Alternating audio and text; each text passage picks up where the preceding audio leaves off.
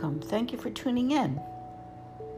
My name is Sandra Dawn, and today we're going to talk about joy.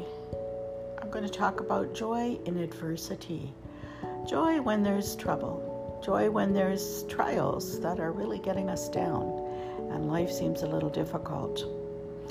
In 1 Peter 4:13 in the New Living Translation, we read, "Instead, be very glad." For these trials make you partners with Christ in his suffering, so that you will have the wonderful joy of seeing his glory when it is revealed to all the world.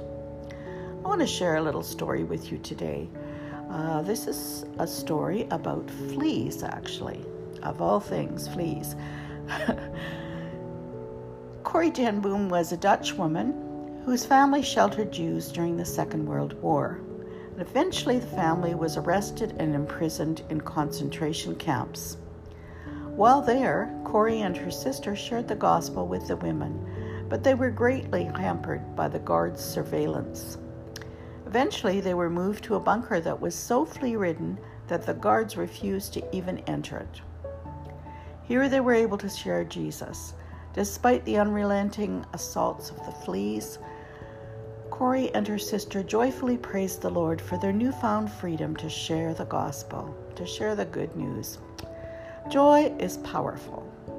It is joy which sustains us in our troubles. When all appears impossible, joy gives us the grace, the stamina, and the will to carry on. We can have joy in the midst of our mess. Jesus promised us that in this world we would have trials, but he urged us to be of good cheer that cheer comes from knowing He has overcome the world, and so we too are overcomers. We can steadfastly stand in the storms that assail us. The joy of the Lord will catapult us to victory. And that's the word for today. Thank you for listening.